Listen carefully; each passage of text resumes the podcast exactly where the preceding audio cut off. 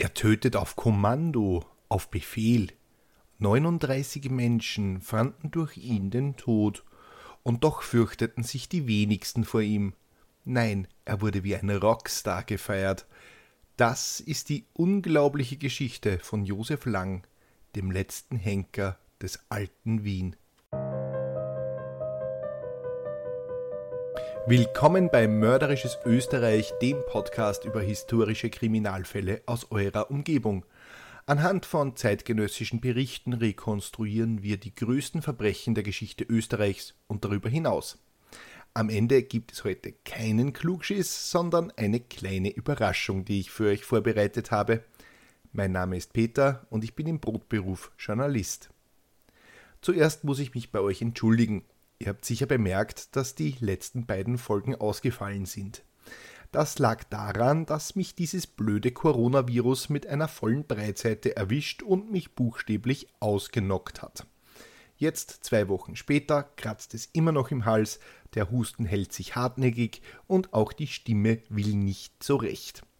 Aber ich kann zumindest schon wieder diesen Podcast betreiben.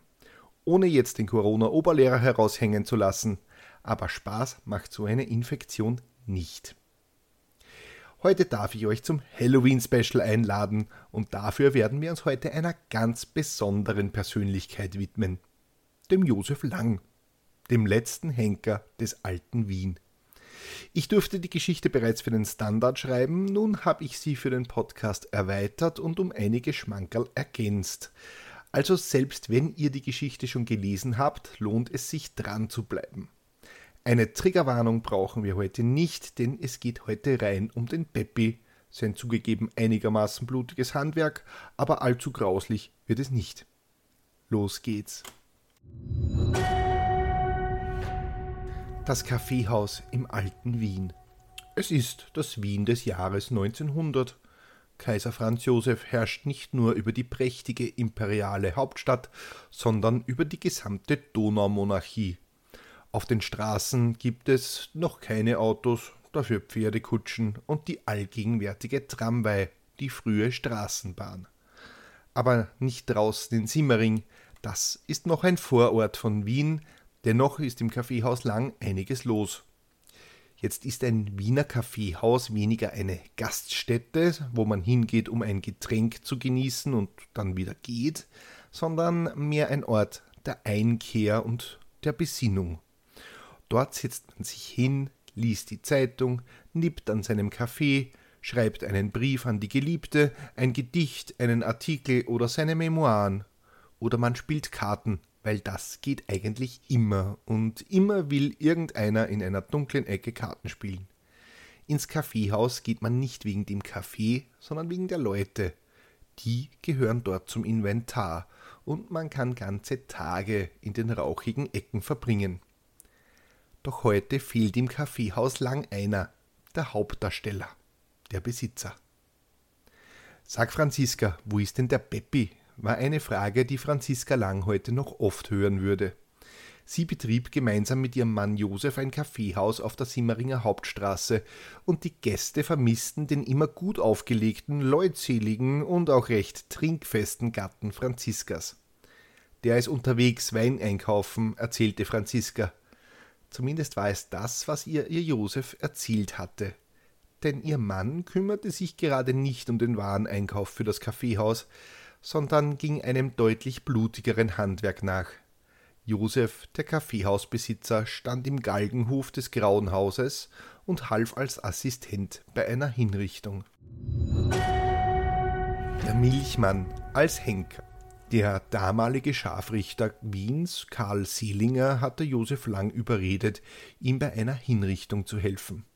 Seelinger war Langs Milchlieferant und ein Stammgast in dessen Kaffeehaus und hatte den kräftigen Wirt als potenziellen Gehilfen ins Auge gefasst, denn dem alten Henker war einer seiner zwei Assistenten abhanden gekommen und er brauchte dringend Ersatz. Bei dem kräftig gebauten Gastwirt witterte Seelinger seine Chance und der geborene Simmeringer willigte ein. Doch sollten seine Gäste und schon gar nicht seine Frau von Langs neuer Tätigkeit erfahren. Er befürchtete, niemand würde mehr auf einen gemütlichen Kaffee bei einem Assistenten eines Henkers vorbeischauen wollen. Um das Geld ging es lang als Gehilfe bei Hinrichtungen weniger. Er sah es als Sport, die Verurteilten vom Leben in den Tod zu befördern, also quasi als Hobby, wie man heute dazu sagen würde. Die Suche nach einem Nachfolger. Als Selinger 1899 schließlich starb, blieb das Amt des K&K Scharfrichters vorerst unbesetzt und Josef Lang kehrte in seinen Hauptberuf als Gastwirt zurück. Langweilig wurde Josef, genannt Peppi, nicht. Er war als Hauptmann der Freiwilligen Turnerfeuerwehr und Rettungsabteilung Simmering beinahe ständig im Einsatz. Mehrere hundert Brände soll Lang mit seiner Truppe gelöscht haben. Außerdem war Lang stolzer Träger der Lebensrettermedaille. Diese wurde ihm verliehen, als eine ältere Dame namens Barbara Schwalb im Wiener Neustädter Kanal zu ertrinken drohte. Lang war zur Stelle und konnte sie aus dem Wasser ziehen. Außerdem war Lang ein preisgekrönter Sportler des Simmeringer Athletenclubs, bei dem er das Amt des stellvertretenden Obmanns bekleidete. Und wenn ihr euch jetzt klassische Bilder von dicklichen Herren mit aufgezwirbelten Bärten in gestreiften Ruderleibchen als Sportler vorstellt, ja, genau so sieht das aus. Ein paar Fotos packe ich in die Shownotes. Ein anderes Mal wurde Lang Zeuge eines Überfalls in der Geiselbergstraße. Zwei verwegene Burschen wollten eine Dame auf offener Straße ausrauben. Lang hörte die Hilfeschreie der Frau und war zur Stelle. Er verprügelte die beiden Räuber nach allen Regeln der Kunst, bevor diese die Flucht antreten konnten.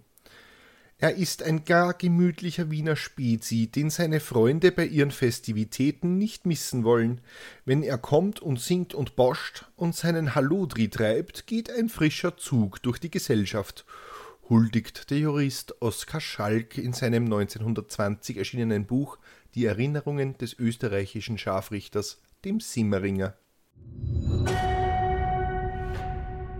Die Legende von Juliane Hummel. Doch den feschen Hauptmann Peppi lässt der Gedanke an das Amt des Scharfrichters nicht mehr los. Die Stelle ist immer noch ausgeschrieben, aber Lang zögert, eine Bewerbung abzuschicken.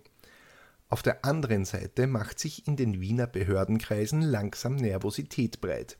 Ihnen fehlt ein Scharfrichter und den Prager Henker Leopold Wohlschläger wollte man nicht mehr anfordern. Wohlschläger wurde gerufen, um Anfang Jänner 1900 an der Kindesmörderin Juliane Hummel die Hinrichtung zu vollziehen. Der Legende nach pfuschte Wohlschläger bei der Hinrichtung und bereitete Juliane Hummel 45 Minuten lang Höllenqualen. Eine Angabe, die heute angezweifelt werden darf, zumindest findet sich in den zeitgenössischen Berichten kein Hinweis auf besondere Vorkommnisse bei der Hinrichtung und Lang selbst verbreitete später die Geschichte, Wohlschläger hätte fünf Minuten, nicht 45 Minuten, lang an Hummel, Zitat, herumgewurstelt. Auch diese Angabe lässt sich nicht durch weitere Quellen belegen. Wie dem auch sei, Wohlschläger genoss in Wien keinen guten Ruf und so lehnte man auch die Bewerbung eines seiner Assistenten ab. 16 weitere Bewerber hatten aus naheliegenden Gründen keine Erfahrung als professionelle Mörder und so gingen die K&K-Behörden einen für damalige Verhältnisse außergewöhnlichen Schritt. Sie wurden von sich aus tätig.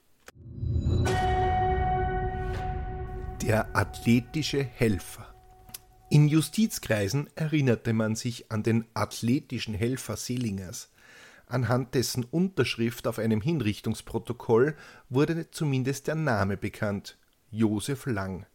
Nun lag es an der Polizei aus dem Wiener Adressbuch, hunderte Personen mit dem Namen Josef Lang auszusortieren, weil gefühlt ist das ein Name, der wohl auf jeder Seite dreimal vorkommt. Schließlich landete man bei dem Simmeringer Kaffeesieder der war wenig erfreut, als er plötzlich einen Brief mit einer Vorladung zur Polizei erhielt, und er rechnete eher damit, unwissentlich eine Straftat begangen, begangen zu haben und jetzt zur Kasse gebeten werde.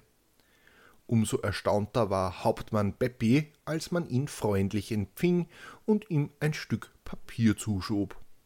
Er möge bitte darauf unterschreiben, was Lang auch tat.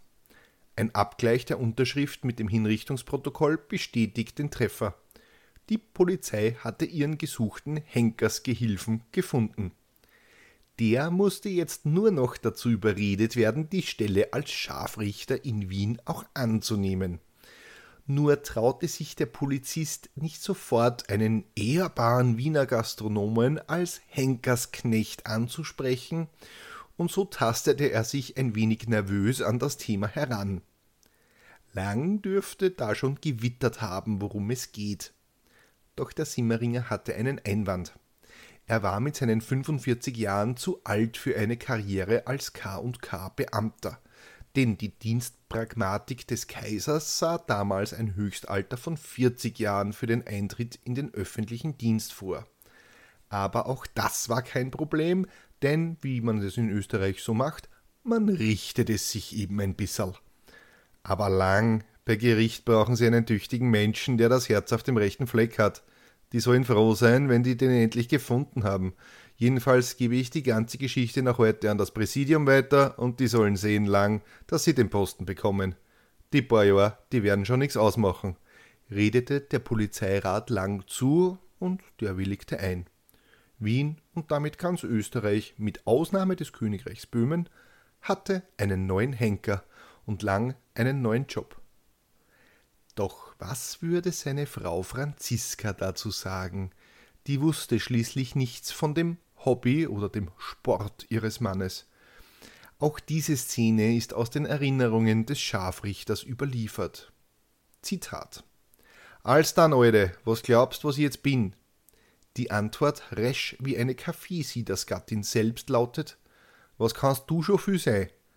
Als sich der Mann dann in seiner neuen Würde präsentierte, war die Frau im ersten Augenblick baff.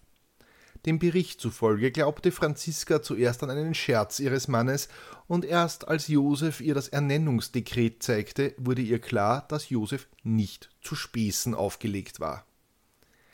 Das Kaffeehaus mussten die Langs verkaufen, den Staatsdienern war eine solche Nebentätigkeit nicht gestattet, und es dauerte nicht lange, bislang zum ersten Einsatz gerufen wurde, aber nicht in Wien, sondern nach Rudolfswerth bei Krain im heutigen Slowenien. Am 1. März 1900 erhielt Lang den Befehl, den Raubmörder Simon Held zu justifizieren, wie man damals sagte. Am 3. März würde Lang gemeinsam mit zwei von ihm ausgesuchten Assistenten seine erste Hinrichtung vollziehen. Lang war während der Tätigkeit kreidebleich, wie er selbst sagte. Die anwesenden Ärzte hatten von ihm gefordert, den Delinquenten binnen einer Minute am Würgegalgen vom Leben in den Tod zu befördern. Nach dem angeblichen Todeskampf von Juliane Hummel stellte man in Österreich striktere Anforderungen, wie eine Hinrichtung vollzogen wird. Alles über einer Minute galt als Fehlschlag. Aber Langs Vorgänger und Lehrer Karl Selinger hatte oft mehr als eine Minute gebraucht, um die Hinrichtung zu vollziehen. Lang trat also zitternd und nervös an den Würgegalgen, legte dem Delinquenten, dem Simon Held, die Schlinge um den Hals und drückte dessen Kopf nach unten. Nach 45 Sekunden meldete Lang den Eintritt des Todes und den Vollzug der Hinrichtung, was die beigezogenen Ärzte bestätigten. Dem neuen Henker wurde trotz seiner blutigen Tätigkeit gratuliert. Ja, man beglückwünschte ihn zur ersten Hinrichtung und klopfte ihm mit Bravo lang auf die Schulter. Steile, tödliche Karriere. Ab da war die Karriere Langs als Mörder im Auftrag des Kaisers steil. Seine zweite Hinrichtung vollzog Lang am 21. Mai 1901 an dem Einbrecher und Mörder Stefan Waniek, über den möchte ich auch noch eine eigene Folge machen. Dieser wurde auf frischer Tat ertappt und hat auf seine Verfolger geschossen. Dabei wurde eine Frau Hoffmann tödlich getroffen. Am 11. August desselben Jahres richtete Lang den Mörder Johann Woboril hin und am 25. April 1902 wurde der Raubmörder Anton Senekel von Lang hingerichtet. Am Galgen rief der Verurteilte Lang noch das Götz-Zitat zu, also sprich er ähm, forderte ihn auf, ihn am Gesäß zu lecken, was ihn Zeit seines Lebens sehr gekränkt hat, wie Lang später betonen wird. Das bevorzugte Mordwerkzeug zur damaligen Zeit ist der sogenannte Würgegalgen. Dabei wird ein vierkantiger Holzpfahl in den Boden gerammt. An der Spitze wird eine Öse befestigt. Zwei Gehilfen heben den Verurteilten empor, Henker Lang steht auf einer kleinen Treppe dahinter und legt dem Todeskandidaten eine kurze Doppelschnur mit einem Haken daran um den Hals. Diese ist aus weichem Hanf und zusätzlich noch eingeseift, damit es besser flutscht. Der Haken der Schnur wird an der Öse des Galgens eingehängt. Auf einen Wink des Henkers ziehen die Assistenten die Beine des Opfers nach unten, während der Henker selbst mit den Händen zusätzlich Druck auf den Kopf ausübt. Eine Hinrichtungsdauer von mehr als einer Minute hielt Josef Lang für eine rohe Abschlachtung. Lang ist seit seines Lebens davon überzeugt, dass seine Hinrichtung nach seiner Methode angenehme Gefühle auslöse. Einmal lässt er sich selbst von seinen Assistenten auf dem Würgegalgen hängen. Nach einigen Sekunden wird Lang befreit und beschreibt später, er hätte beim Hängen Wollust empfunden. Die Hinrichtung mit dem klassischen Galgen oder mit einem Galgen und einer Falltür, wie im angelsächsischen Raum üblich, also das, was man gemeinhin aus den Filmen kennt, hielt Lang für barbarisch, weil sie unnötige und lang dauernde Qualen auslöse. Außerdem komme es bei seiner Methode, sagt Lang, nicht zum entsetzenserregenden Austritt der Zunge. So ein Spaß, eine Hinrichtung. Doch wie alles im alten Österreich lief auch eine Hinrichtung nach gewissen Ritualen ab. Das kann man im Buch Die Erinnerungen des österreichischen Scharfrichters, das ich euch an dieser Stelle sehr empfehlen möchte, nachlesen. Ja, über den schönen Kommandanten Peppi wurde natürlich noch in seiner Lebenszeit ein Buch geschrieben. Stand in Wien eine Hinrichtung am Programm, dann musste der Henker, also der schöne Peppi in unserem Fall, 24 Stunden zuvor dort erscheinen und formal seine Anweisungen entgegennehmen. Darüber wurde in guter alter österreichischer Manier ein Protokoll angefertigt und es würde mich nicht wundern, wenn dies anschließend in alle elf Sprachen der Donaumonarchie übersetzt wurde. Die Zeit bis zur Hinrichtung musste der Henker im Gerichtsgebäude verbringen. Aber das machte nichts, denn er hatte eh zu tun, schließlich musste er den Galgen aufbauen. Der Verurteilte durfte erst von seinem lebensbeendenden, äh, bevorstehenden Ereignis informiert werden, wenn der Scharfrichter auch da war. Schließlich wäre es ja grausam, jemanden von seiner eigenen Hinrichtung zu berichten und dann steckt der Henker im Stau oder so. Fand das festliche Ereignis einer zünftigen Hinrichtung außerhalb Wiens statt, dann hatte Lang vier bis fünf Tage vorher Zeit, die Reise vorzubereiten. Die Marschroute und Dauer wurden ihm, wieder typisch Altösterreich, genau vorgeschrieben. Im Landesgericht wurden die Pflöcke für den Galgen in einem Lager aufbewahrt. Außerhalb Wiens musste Lang erst das Holz für sein Arbeitsgerät einkaufen gehen und der Galgen wurde jeweils exklusiv für den Verurteilten hergestellt. Na, ob die das zu schätzen wussten, ich weiß nicht. Ein Delinquent musste frühestens um neun, aber spätestens um elf Uhr in der Früh von seiner am morgigen Tage stattfindenden Hinrichtung informiert werden. Militärangehörigen wurde eine Galgenfrist von 48 Stunden zugestanden, normale Zivilisten hatten nur 24 Stunden Zeit, sich auf ihre eigene Hinrichtung vorzubereiten. Und natürlich fand das Informieren des Verurteilten vor einer Kommission aus zwei Justizbeamten, einem Arzt und einem Schriftführer statt, der natürlich ein Protokoll anfertigte. Danach wurde der Verurteilte in die sogenannte arme Sünderzelle geführt, die er nur noch zur letzten Messe und dem Gang in den Galgenhof verlassen durfte. Für die letzten Lebensstunden wurden aber gnädigerweise die strengen Regeln der Hausordnung im Landesgericht gelockert. So wurden den Mördern die Ketten abgenommen, Außerdem durften die Todeskandidaten einen letzten Wunsch äußern, der auch gewährt wurde, so er einigermaßen realistisch erfüllbar war. Die meisten Wünsche bezogen sich auf Speisen, alkoholische Getränke und Tabakwaren. Viele Verurteilte wünschten sich aber auch ein letztes Mal Damenbesuch empfangen zu dürfen. Der Wunsch nach Prostituierten in der Todeszelle wurde aber üblicherweise abgelehnt. Die Henkersmahlzeit wurde den Delinquenten nach ihrem Wunsch zubereitet. Auch Bier und Wein wurden serviert, aber nur so viel, dass der Todeskandidat keinesfalls berauscht wurde. Denn es war verboten, betrunken zur eigenen Hinrichtung zu erscheinen. Die Henkersmahlzeit wurde von einem örtlichen Gasthaus in der Nähe zubereitet. So wurde etwa der bei dem Raubmörder Anton Senekel ein sehr gesunder Appetit diagnostiziert. Der bestellte sich ein Naturschnitzel mit Häupelsalat und rauchte in seiner letzten Nacht eine Vielzahl von Zigarren. Bei alkoholischen Getränken war eine Einschränkung, da der Delinquent den Strafvollzug bei vollem Bewusstsein empfinden musste, und so wurde dem Verurteilten nur ein halber Liter Lagerbier bewilligt. Nach der Mahlzeit wurden die Delinquenten gewöhnlich von einem Geistlichen ihrer Konfession aufgesucht und die Nacht über streng von der Justizwache beobachtet, da unmittelbar vor der Hinrichtung eine besondere Neigung zum Selbstmord oder zur Selbstbeschädigung vorlag. Wen wundert's? Der Wunsch, übrigens noch einmal richtig schön Sex zu haben, war übrigens so weit verbreitet, dass sich Zeitgenossen Gedanken machten, warum die bevorstehende Hinrichtung den Sexualtrieb derartig befeuert. Henker Lang selbst berichtete, dass viele seiner Opfer geradezu in sexueller Ekstase und der Wirklichkeit entrückt waren und bei der erfolgten Justifizierung noch einmal ein Zitat heftiger Samenerguss auftrat.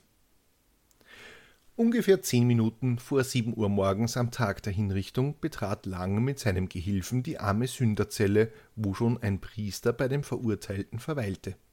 Der Pfarrer war, wie schon erwähnt, oft die ganze Nacht bei dem Inhaftierten.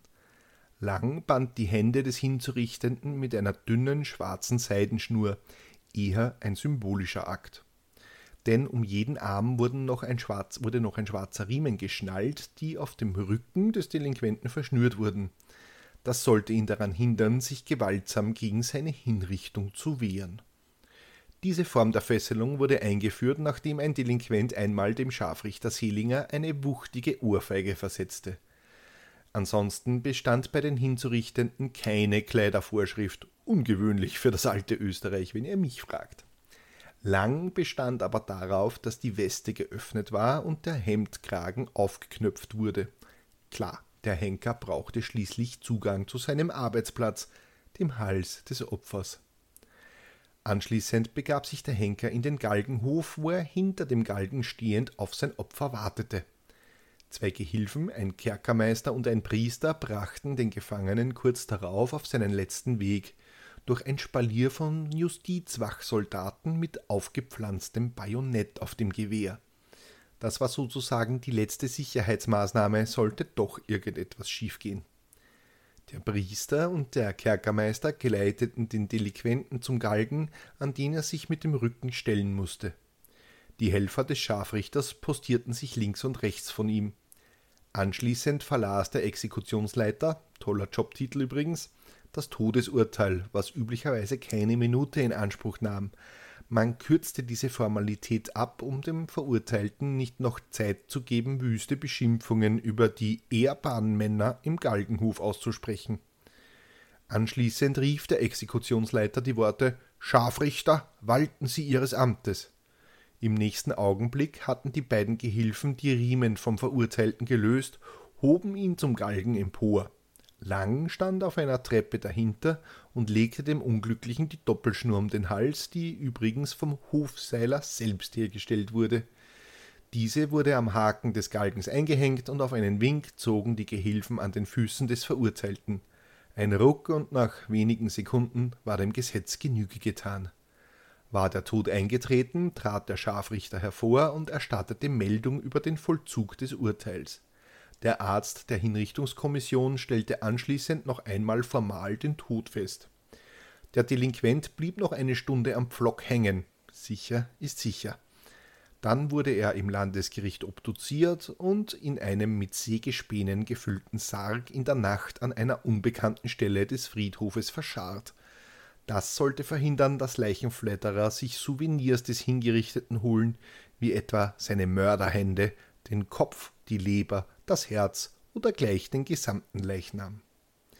In Galizien blieb der Verurteilte übrigens 24 Stunden hängen und die musste der Scharfrichter ebenfalls im Galgenhof verbringen. Keine Ahnung warum, äh, falls noch eine zusätzliche Hinrichtung an dem Toten nötig war oder was war sie. An Sonn- und Feiertagen waren Hinrichtungen übrigens verboten. Verwandte des Verurteilens waren eingeladen, dem blutigen Spektakel beizuwohnen. Ein schönes Familienfest. Ich habe hier auch noch ein typisches Urteil für euch, wie es nach einer Hinrichtung an alle Anwesenden verteilt wurde, quasi als Erinnerungsstück. Zitat Urteil und Darstellung der Tat.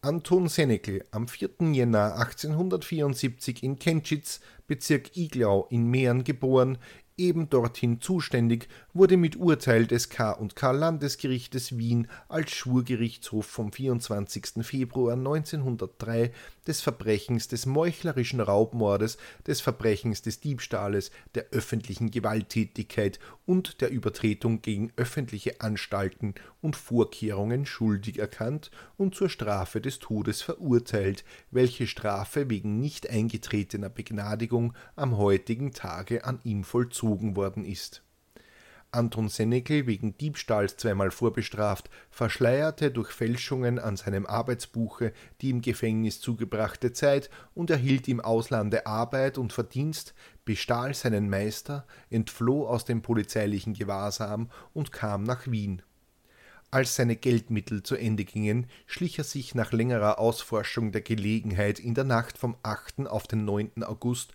1902 in die Wohnung der Tabaktrafikantin Julie Julich von Julienthal verbarg sich unter deren Bettstelle, wartete das Einschlafen der Genannten ab, versetzte derselben in der Nacht in der Absicht, sie zu töten, mit einem dolchartigen Messer fünf Stiche in den Hals und die Brust, infolge deren der sofortige Tod der Überfallenen eintrat.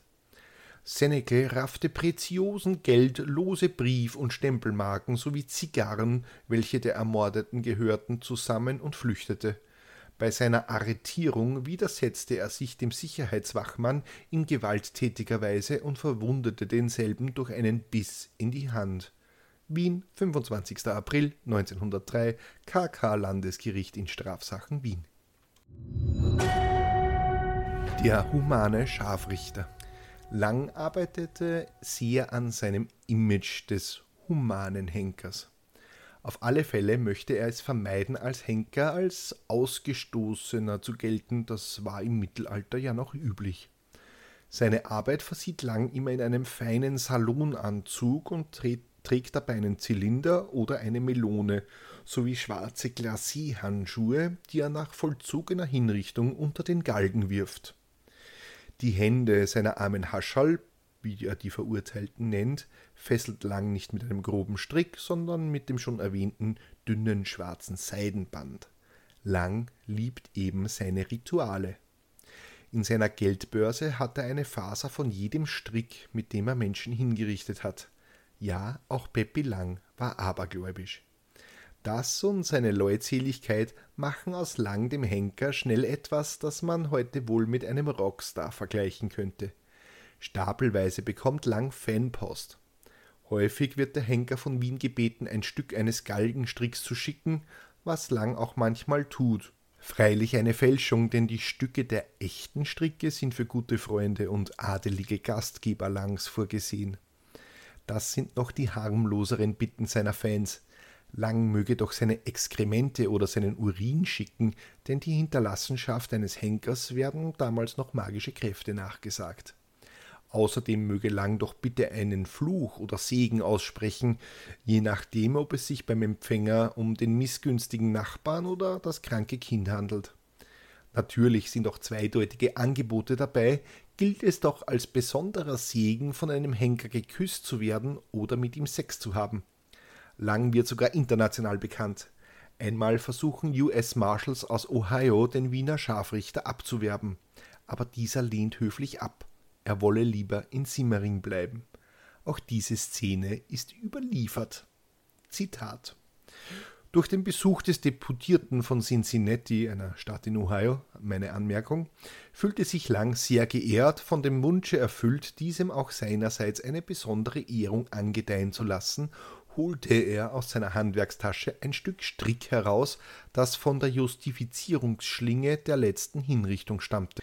Diesen Glücksbringer wollte er dem Amerikaner zuwenden, als der nüchterne Yankee ablehnte, betrachtete Lang ehrlich und verblüfft den merkwürdigen Menschen. Dann sagte er ganz erstaunt Das ist mir noch nie vorgekommen. Die Leute reißen sich um solche Stücke, und sie würden da einen ganz echten Strick bekommen, der in Wahrheit einem armen Sünder das Leben gekostet hat. Mit einem verschmitzten Augurenlächeln beendet er Für die meisten muss es ein Strick tun, den der Scharfrichter nur berührt hat. Damit meint Lang eben seine Fälschungen, die er gerne in der Gegend herumschickt. In einer großen Schachtel hat er besonders interessante Briefe, Pakete und Fotos aufbewahrt. Er bekommt Hunderte und Hunderte solcher Schreiben mit allen möglichen Wünschen und Bitten aus der ganzen ehemaligen Monarchie. Die meisten steckt er ungelesen in den Ofen und seine Frau heizt damit stapelweise die Wohnung. Die besonders grotesken Schreiben hebt sich lang aber auf. Ein Beispiel. Mit ungelenken Schriftzügen wird da auf einem Papier mitgeteilt, dass in einem steirischen Alpendorfe die schwarze Trud den Körndelbauer peinige. Der liebe Herr Scharfrichter möge ihm doch einen Strick schicken, damit er von dem Übel befreit werde. Der Körndelbauer war einer der Glücklichen gewesen, dessen Brief Herrn Lang in sehr guter Laune angetroffen hatte und um dem armen Teufel behilflich zu sein, nahm er ein beliebiges Stück Strick, packte es ein und schickte es ab. Ein langer Brief, den bis zu Ende zu entziffern schwere Mühe und große Geduld kostet, meldet mit überquellender Dankbarkeit, dass die schwarze Trut ganz futsch ist und der Körndelbauer wieder ganz fidel herumläuft. Ein anderer Mann aus Oberösterreich schreibt dem Scharfrichter einen langen Lamentobrief und bittet ihn um ein Mittel für die Säue, also für die Säue. Auf die hintern Füß können sie nicht gehen. Dann fand sich ein von Frauenhand geschriebener Brief, der ein kleines Paket mit der Überschrift Sand und Erde von Friedhof in Obriach enthielt. In dem Briefe war es zu lesen, dass der betreffenden Frau der Geist ihres vor einiger Zeit verstorbenen Kindes fast allnächtlich erscheine, wohl deshalb, weil sie das an einer Kinderkrankheit verstorbene Kind einige Zeit, ehe es erkrankte, mit einem Karawatsch so geschlagen hätte, dass es blaue Fleck am Arsch kriegte. Sie bat Herrn Lang, tun's sprechen ein Zauberwort über die Häufel Sand, gleich der Geist dann sein gepannt. Hm, logisch, oder? Da lag dann noch ein Brief aus Eisenkappel, aus dessen verworrenem Inhalt hervorging, dass der Briefschreiber einen Mord oder irgendeine andere blutige Untat vorhabe, nur aus Eifersucht. Doch getraute er sich nicht, die Tat auszuführen, da er sich zu sehr vor dem Scharfrichter fürchtete. Herr Lang möge ihm ein paar Tropfen seines Urins senden, dass er sich damit die Schläfen einreiben könne, dann wird alles gut werden. Ja, no King-Shaming, aber das ist schon sehr speziell. Sein Biograf schreibt, aus der Fülle der Briefe griff ich nun wahllos noch einige heraus. In einem fand ich einige vertrocknete Blätter. Auf einem Papier stand daneben, diese Blätter seien von meine Fisolen, die durch eine böse Hand bedreckt waren. Also anscheinend beschmutzt oder irgendwie schmutzig gemacht worden. Weiters enthielt der Brief die Bitte, der Scharfrichter möge über den Missetäter, der einer armen Witwe ihr bisschen Nahrung mit Unrat verderbe, einen recht wirkungsvollen Fluch sprechen. Ja, das alles ist nur 122 Jahre her. Weit haben wir's bracht. Besser als in die Hosen geschissen. Reich wird Lang durch seine Tätigkeit nicht. Sein monatliches Einkommen samt aller Zulagen betrug 740 Kronen, was im Jahr 1903 einem Gegenwart von heute 5.816 Euro und 7 Cent entsprach. Das klingt nach viel, aber davon musste Lang noch seine beiden Gehilfen, meist den Malermeister Max Dirnberger und dessen Sohn Franz bezahlen. Lang kam mit dem Geld nicht aus und dabei, darüber beschwerte sich Lang auch recht ausgiebig. Als Kaiser Franz Josef dann auch noch kaum Todesurteile unterschrieb, weil der Kaiser alt und vor allem milde wurde, musste Lang mit einem Grundeinkommen von 140 Kronen, das sind heute etwa 1100 Euro, auskommen. Lang beklagte sich, dass er nicht zu seinem Spielhonorar, also den Zulagen für vollzogene Hinrichtungen kam. Lang bezeichnete sein Gehalt als nicht viel, aber besser als in die Hosen geschissen. Langs Popularität war auch gleichzeitig sein Untergang. Als der Erste Weltkrieg ausbrach, wurde Lang immer öfter dafür eingesetzt, angebliche Spione und Verräter hinzurichten. Lang, der gerne in der Öffentlichkeit stand, ließ sich nach der Hinrichtung von Cesare Battisti und Fabio Filzi im Castello del, oh, jetzt wird schwierig, Buon Consiglio mit den am Galgen hängenden Leichen fotografieren. Das Bild des lachenden österreichischen Henkers ging um die Welt und wurde sogar als Propagandapostkarte der Kriegsparteien verschickt. Battistis Hinrichtung wurde unmittelbar darauf vom Schriftsteller Karl Kraus in seinem Werk Die letzten Tage der Menschheit thematisiert.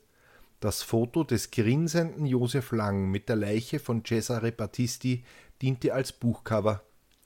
Auch das Buch Die Erinnerungen des österreichischen Scharfrichters in der Neufassung von Harald Seierl aus dem Jahr 1996 trägt das berüchtigte Bild am Cover. Damit hatten die Gegner Österreich-Ungarns Propagandamunition und konnten die Grausamkeit der österreichischen Herrschaft mit dem Gesicht Josef Langs darstellen.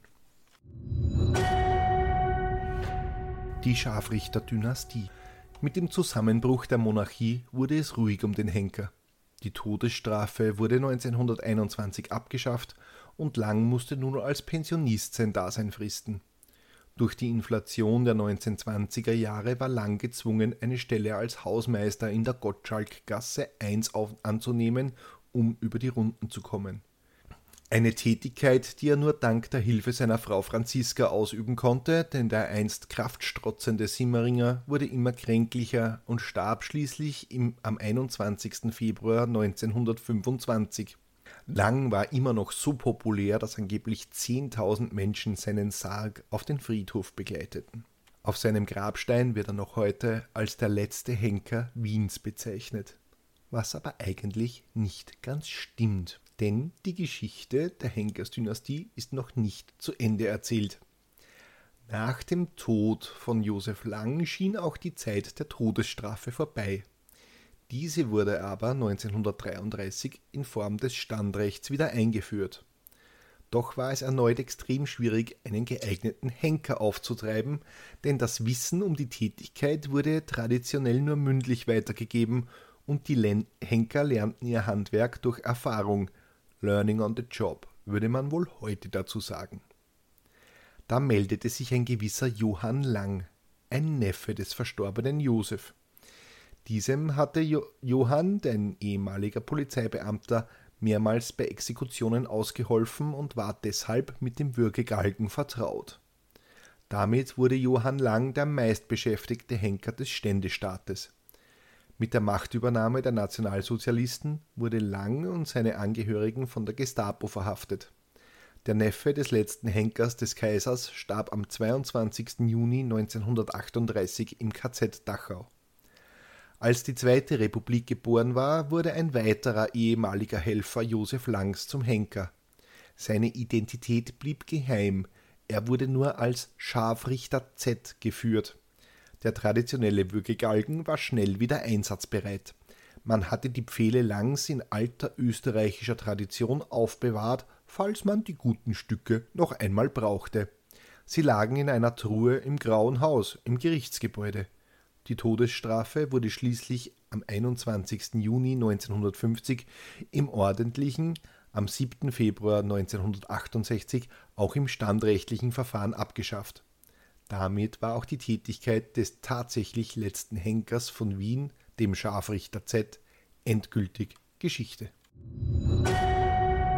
eines Scharfrichters Lebenslauf. Der Journalist Egon Erwin Kisch hat lang einmal interviewt und den Artikel gibt es bis heute. Ihr kennt sicher den Begriff rasender Reporter. Nun, damit ist eigentlich Kisch gemeint.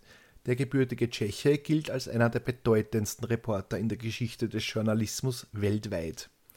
Deshalb möchte ich euch kurz seinen Artikel über lang vorlesen, als Ersatz für den heute ausfallenden Klugschiss zum Schluss.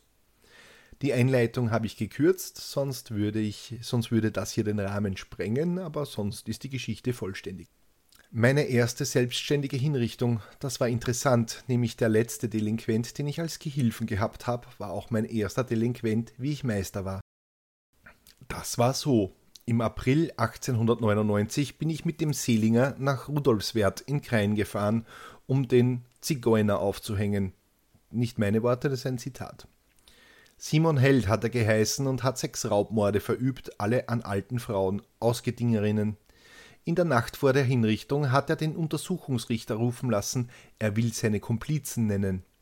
Er hat auch ein paar Namen angegeben, aber man hat's ihm nicht geglaubt und hat die Hinrichtung nicht aufgeschoben. Zur Sicherheit hat man nach Wien telegrafiert und es ist die Antwort gekommen, man soll ihn nur henken. Eine Stunde später hat die Justifikation stattfinden sollen, ich habe ihm gerade die Schlinge um den Hals gelegt, da kommt ein Beamter gerannt mit dem Telegramm, dass er begnadigt ist. Na, da sind wir halt wieder nach Hause gefahren. Der Zigeuner hat sich ein paar Wochen später von seinen Freunden eine Geige in die Zelle kommen lassen, und darin war eine Schnur, mit der hat er sich aus dem Fenster heruntergelassen, der Posten hat auf ihn geschossen, hat ihn aber nicht erwischt.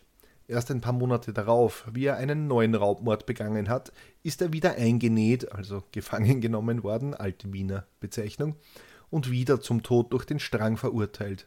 So ist der erste Delinquent meiner Scharfrichterzeit einer gewesen, dem ich schon Maß genommen hatte.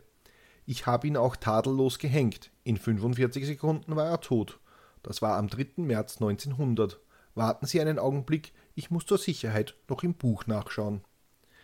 Ich, also der Autor, bleibe allein in der Wachtstube der Freiwilligen Turner Feuerwehr von Simmering, in der das Gespräch stattfindet. Hinter einer Umfriedung, Umfriedung der Geiselbergstraße steht das Spritzenhaus und das Wachzimmergebäude, an das sich das Bretterhäuschen mit der Wohnung des Scharfrichters schließt. Trotzdem, trotzdem er nur ein hölzernes Häusel bewohnt, ist er einer der geachtetsten Bürger von Simmering und Hauptmann des Feuerwehrvereins. Na was denn, wir sind in Wien und die Hauptsache ist doch, dass einer einen interessanten Beruf hat, dass man einer ist, mit dessen Bekanntschaft man protzen kann. Weißt, Alte, mit wem ich heute beisammen war? Mit dem Henker von Wien. Der KK-Henker ist Besitzer des Ehrenzeichens vom Roten Kreuze, Patriae ac Humanite. Schön eingerahmt hängt sein Bild an der Wand der Wachstube neben den Porträts vom Kaiser Franz Josef, Georg Schönerer und Oskar von Höffel. Ein besonderer Uniformständer ist für Helm, Degen und Bluse des Hauptmanns reserviert, weil, wie man weiß, braucht ein Feuerwehrhauptmann unbedingt einen Degen. Herr Lang schleppt einen Folianten herein und ein Fotografiealbum, in dem seine Familienmitglieder, seine Gehilfen, die meisten in Athletendress und wichtige Hinrichtungen verewigt sind. In dem großen Buche sind alle Strangulierungen handschriftlich verzeichnet, die die Herren Willenbacher, Selinger und Lang von Amts wegen vollzogen haben. Die Eintragungen beginnen mit Enrico Francesconi, dem Geldbriefträgermörder vom Trattnerhof, der am 16. Dezember 1876 aufgeknüpft wurde. Der nächste ist Ferdinand Hackler, Raubmörder, gehängt am 16. Mai 1877 im Gebäude der Kaserne in der Alserstraße. Dann kommen die Dienstbotenmörder Hugo Schenk und Karl Schlosserek am 22. April 1884 und ihnen mussten am 8. August 1884 die Anarchisten Hermann Stellmacher und Kammerer folgen. Die Wiener Lokaltätigkeitslangs hat am 21. Mai 1901 mit Stefan Waniek eingesetzt, der bei einem Einbruch in Favoriten überrascht auf seine Verfolger geschossen und eine Frau Hoffmann getötet hat. Am 11. August 1902 zieht Lang den Johann Woboril, Mörder am Trödler Kessler, ins bessere Jenseits. Am 25. April des nächsten Jahres hängt Herr Lang den Mörder des Rudolfsheimer Trafikanten, der, der Rudolfsheimer Trafikantin Marie Jülich von Jülichenthal, wobei die an, in anderen Quellen als Julie Jülich von Jülichtal äh, bezeichnet wird. Das ist ein bisschen ein Zungenbrecher. Verzeiht mir bitte diese Ungenauigkeit. Den Messerschmied Anton Senekel, der zwei Tage nach seiner Tat auf dem Selbstmörderbankel im Prater gesessen und das geraubte Geld gezielt hatte, was zu seiner Verhaftung führte. Senekels letzte Worte waren an Herrn Lang gerichtet. Leck mir am Arsch, lauteten sie, und Herr Lang nimmt ihm das bis heute sehr übel. Wenn irgendwo in Österreich eine Volksforderung auf der Straße erhoben wurde, so schickte Wien sofort das Standrecht und den Herrn Lang hin. Mit seiner Handtasche erschien er als Ultima Ratio. In Ungarn hat er den Oberleutnant Bela von Papp hingerichtet, der im Jahr 1900 durch einen Bauern seinen Bruder erschießen ließ um in den Besitz des Majorats zu gelangen. Die Hinrichtung Battistis ist sein berühmtester Fall. Herr Lang sucht aus seinem Album die Bilder heraus, die den Tridentiner Landtags- und Reichsratsabgeordneten Cesare Battisti zeigen, wie er in Hauptmannsuniform an seinem Todestage am 12. Juli 1916 seine Zelle im Kastell von Trient verlässt, um in das Gerichtsgebäude überführt zu werden. Hier erhielt er schäbige Zivilkleider und auf anderen Fotografien sieht man bereits den Richtpflock mit der Leiche und eine Reihe von gefühllos umherstehenden und siegesbewusst lächelnden Feldwebeln. Bilder, die als gutes Propagandamittel gegen die Monarchie von der Entente in Hunderttausenden von Exemplaren vervielfältigt und verbreitet wurden. Herr Lang rühmt die gute Haltung Battistis ohne mit der Wimper zu zucken, ließ sich der Delinquent die Schlinge um den Hals legen, und bevor sie zugezogen werden konnte, rief er Eviva l'Italia! Am gleichen Tage wurde auch ein anderer Irredentist, der italienische Oberleutnant Dr. Finzi aus Rovereto, hingerichtet. Im Frieden war Dr. Finzi K&K Gerichtsbeamter gewesen und hatte als solcher bei einer Justifikation, die lang die lange an einem Jungen des Raubmordes schuldig befundenen Mühlenbesitzer namens Nathan in Rovereto vornahm, interveniert. Nachher hatte er sich viel von Meister Lang aus dessen Praxis erzählen lassen. Dass er selbst eins unter die Hände Langs kommen werde, hatte er sich wohl nicht gedacht. Aber erkannt hat ihn Dr. Finzi sofort. Als Lang zwei Tage vor der Doppelhinrichtung nach Trient gekommen war, trafen sich Battisti und Finzi, jeder aus seiner Zelle unter starker Eskorte zu den letzten Verhören geführt. Scharfrichter Lang aus Wien ist schon da, rief Battisti seinem Freund zu. Ich habe ihn schon gesehen, ein alter Bekannter von mir. Das war das letzte Gespräch, das die beiden Märtyrer miteinander geführt haben. Herr Lang berichtet das mit Stolz, zeigt mir die Marschroute des Kriegsministeriums, die Spesenrechnung, die Belege.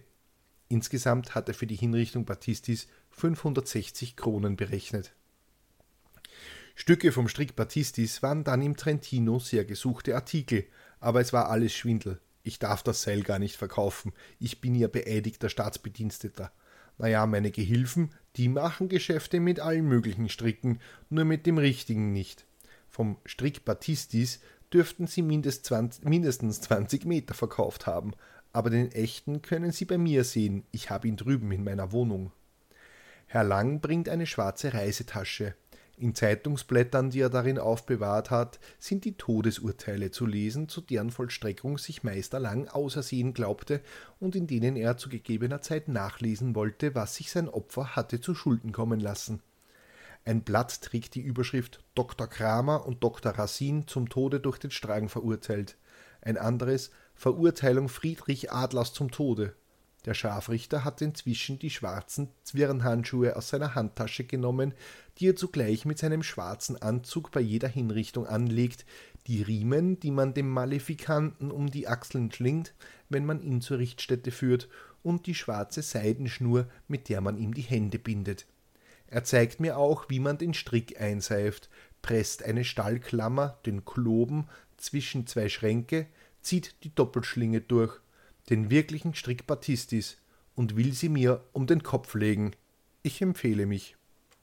Ja, ihr habt richtig gehört. Josef Lang wollte den Reporter zum Spaß aufhängen, damit er es auch mal ausprobieren kann, mit dem echten Strick, wo er einen angeblichen Verräter hingerichtet hat. Diesen Humor muss man auch mal haben. Ja, und das war sie, die 23. Folge von Mörderisches Österreich. Wenn euch die Folge gefallen hat, könnt ihr mir auf steadyhq.com slash mörderisch einen Euro in den Hut werfen. Danke an Andrea, Ralf, Dagmar, Michthilde und Sarah, die diesen Podcast bereits unterstützen. Keine Sorge, die ersten 30 Tage als Mittäter sind kostenlos und ihr erhaltet die aktuelle Folge immer einen Tag früher als alle anderen. Das ist üblicherweise am Freitag in der Früh der Fall. Wenn ihr auf Steady den Newsletter abonniert, bekommt ihr noch kostenlos Bonusmaterial zu den Fällen. Heute sind es sehr, sehr viele Bilder von Josef Lang bei seiner Arbeit. Wenn ich mir etwas wünschen darf, dann wäre das Feedback zu den Episoden in Form von Reviews auf Spotify, Apple Podcasts und überall, wo ihr Podcasts bewerten könnt. Das hilft erstens der Reichweite dieses kleinen Programms und zweitens kann ich die Show hier nur mit eurer Hilfe besser machen. Wenn ihr mir persönlich Feedback geben oder mir Hinweise für einen Fall geben möchtet, dann schreibt mir bitte einfach eine Mail an mörderischesösterreich.gmail.com oder ihr schreibt mir per Privatnachricht auf Twitter mörderisches. Die nächste Folge erscheint am kommenden Samstag auf Spotify, Amazon, Apple, TuneIn, iHeartRadio, Podvine und Player FM. Vielen, vielen lieben Dank fürs Zuhören. Ich hoffe, euch hat das Special gefallen und wir hören euch, wir hören euch, also ihr hört mich nächste Woche. Danke fürs Zuhören. Bussi, Baba.